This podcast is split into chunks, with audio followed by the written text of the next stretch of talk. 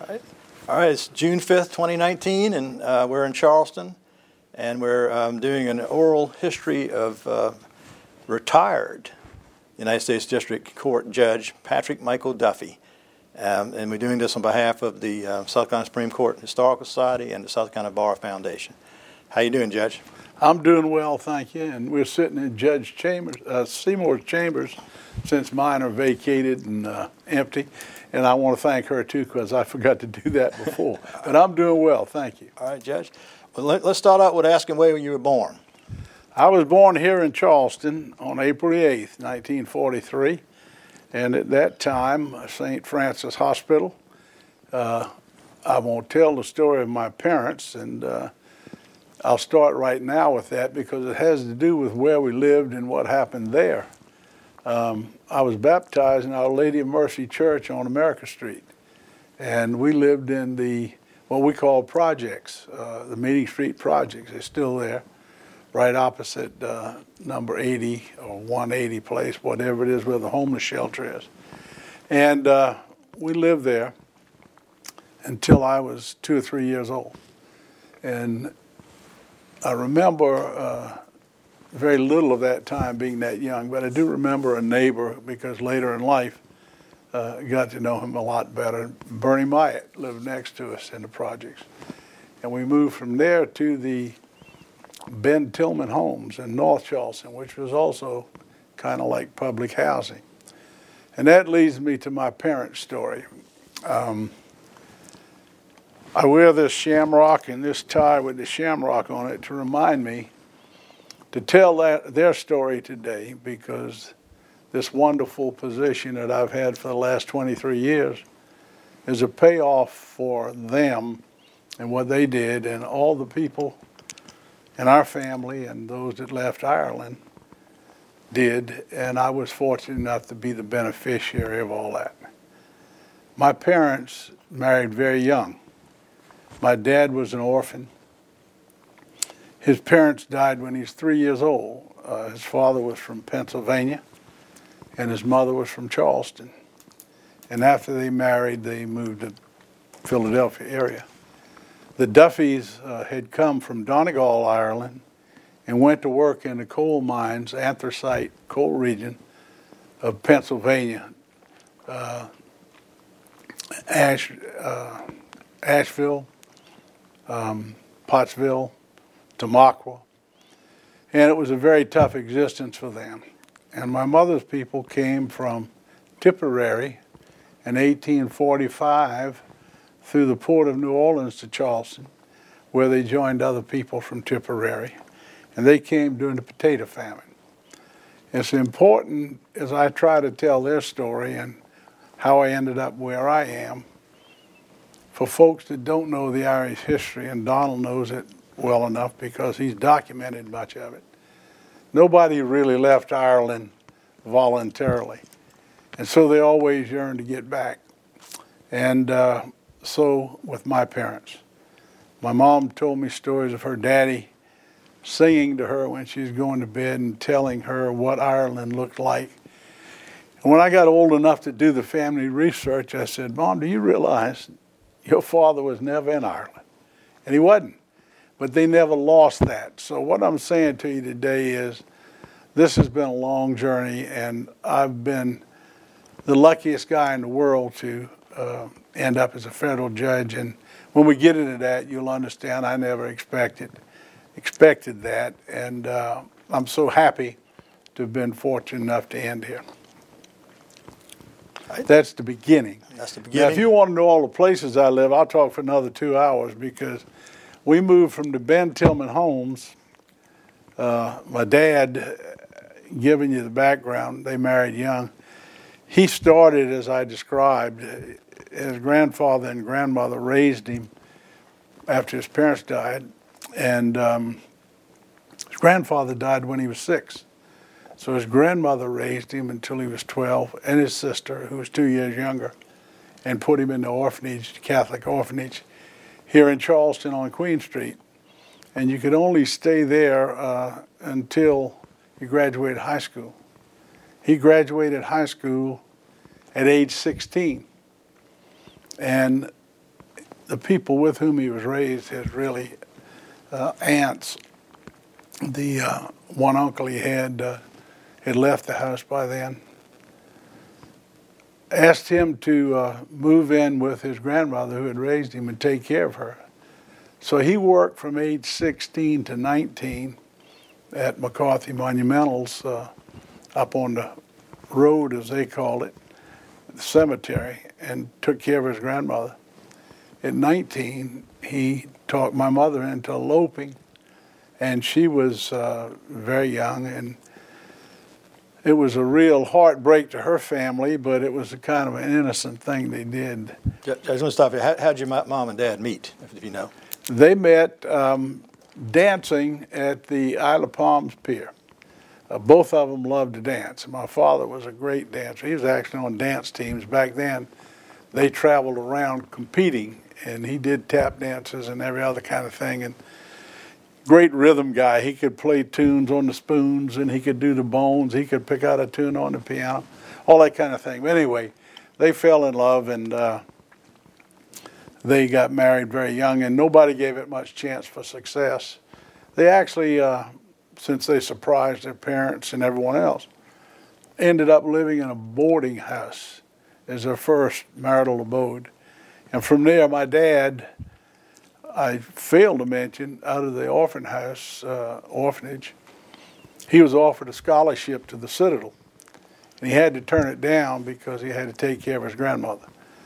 And uh, later, he went to the shipyard when it opened up with jobs just before World War II, 1938, I think, and applied and just went on up because he worked in the admiral's office as a clerk, and the man recognized his talents. And I like to tell this part of the story because my dad didn't tell it to me. One of the great Charleston lawyers, Morris Rosen, told it to me. And he asked, Did I know that uh, my dad and Morris were the only two guys out of many applicants at the shipyard who looked across the room and sized up the group and each decided that was a competition. And while it was going on, they didn't know who was going to get the job. Morris's uncle called him up and said, Morris, you need to go to law school, and I'm going to pay for it. And so Morris dropped out, and Daddy got the job. My father was a brilliant guy, and he was high school educated, but uh, he ended up being the head of the safety department on the admiral's staff. He held a patent for welding uh, shields, goggles, with a, an optometrist. He wrote the regulations for nuclear submarines, had the number one safety program for the Navy worldwide. Uh, when they needed someone to investigate a tragedy like the Brooklyn fire, my dad was asked to do that. When private industry asked to set up in the islands, they asked for my father, and the government loaned him to them to set it up. So he was recognized as the top of his field. And again, he educated all of his children to terminal degrees, and he was smarter than all of us put together. And I just can't uh, help but think what a great lawyer he would have been. So I tell you all that to give you the background that I wanted to impart. Okay. Uh, Judge, let me say, after after y'all um, left the projects um, down by America Street, um, where where did y'all go next? Where did you live? Well, after we left Ben Tillman Homes, uh, we went west. Was really out in the country back then. West to Ashley to um, Edgewater Terrace, uh, right by Wappoo Cut. Okay. I'm trying to remember the proper name. Edgewater Park. Edgewater Park. And uh, we were there for years. First home my parents were going to buy. But next to a floral nursery growing flowers. My mother developed allergies from the flowers. so they had to move within a year buying the house. And we went to Mount Pleasant for a year, rented. And then we ended up on Cambridge Avenue in Dorchester Terrace, which is right up by Cosgrove exit off I 26. Spent most of my time there uh, as far as younger years. We, uh, I was in the very first grade at St. John's Catholic School. The year it opened in 1949. That's located up by the naval base. Is that correct? Yeah, right outside the hospital gate in the shipyard. and it was a very small church. And I should mention at the start that uh, Catholic church was very much part of our life because we were Irish Catholics, and my parents were very devoted, and uh, we all went to daily mass and participated. And I used to sometimes resent having to serve novena on Monday nights when uh, this comedy TV show came on that everybody was watching. I had to go serve novena. And being Catholic, we had to have bingo after novena. So I helped take down the tables after bingo, and uh, it was an interesting but warm nest. So, you- so you went to grammar school at St. John's. How long did you I went there from 49 first grade to the fourth grade. And in the fifth grade, we the first people in Charleston to ever be bused. And we, bu- we were bused from North Charleston downtown to St. Patrick's, which is, uh, you know, is right there off of King Street, one block. And uh, went to St. Patrick's for a year. And then we moved. We bought a house on Weaver Avenue and thought we'd be there forever. Added on to the house and very humble neighborhood, working class neighborhood, but we had the nicest house in the neighborhood. And uh, I 26 came through, and I think we were there uh, until I was a senior at the Citadel. And uh, my parents moved to Charlestown Estates and uh, it was a great neighborhood to grow up in. It's right behind where the uh, cab company restaurant is now next to the Kilwall Homes. And Donald grew up on Sans Souci Street, just a couple of blocks from us, and all the rest of the group that I went to school with uh, ended up in that area. But uh, as a result of that, we went to Sacred Heart. And I went to Sacred Heart School for one year in the sixth grade. So fourth grade St. John's, fifth grade St. Patrick's, sixth grade uh, Sacred Heart, and I had so much fun. And the nun was a novice, and all the friends that we had, MacMahon, Fosberg, Kurt Robinson. Uh, I guess we broke that nun in well because she became the mother superior later. But I had so much fun. My mother moved me back to St. Patrick's for the seventh and Too eighth much grade. Well, um, Judge, when you were in um, uh, grammar school and so forth, um, did you play any sports? Yes, I loved. Back then, everybody did. I mean, it was just whatever was in season. I always enjoyed uh, basketball and football most. I played baseball, and I was a decent player. But uh, in fact, I ended up volunteering to catch because I wanted some action. If you weren't at third base or shortstop or pitching, you didn't get much action. And uh, so when I got later in high school, I played uh, catcher and some third base. But I played basketball and uh, football every year, and as a kid, baseball too. Now, um, I know you said one time that you, I think recently, that you had your first job was at six years old. Is that correct? Sixth grade. Sixth grade, I'm sorry. Yeah. What was your yeah. first job? Uh, a pin boy at the rifle club. They always had a German uh, Schützenfest group and big celebrity up there on, uh, I mean, a lot of celebrating on Harriet Street. In fact, it's much in the press right now. But they had Press bowling. That's right.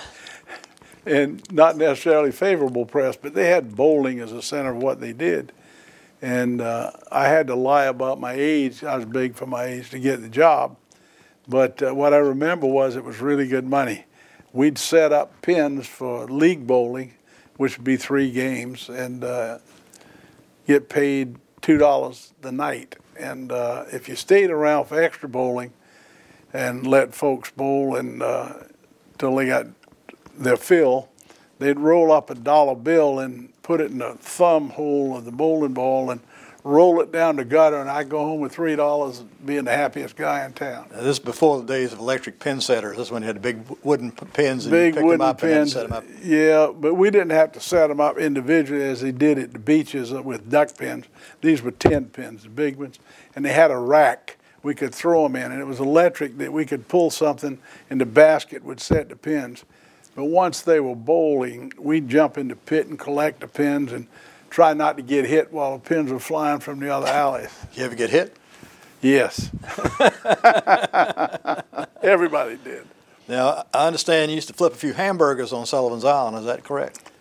Yeah, my uncle Bubba Cantwell owned a grocery store on Sullivan's Island in a station 26, and it was uh, right between the two main streets. And he got the idea that people going to the beach would like to have some what would have been then fast food. So uh, he built a stand outside his grocery store, and we sold hot dogs and hamburgers, homemade chili on the hot dogs, and uh, people on the way to the beach could stop and get something. And uh, we did well for a little while because it was new. And it was a little, I guess, maybe three block walk all told to get to the beachfront. So when things were quiet, we'd throw something on the grill. My brother and I, Larry and I, ate ourselves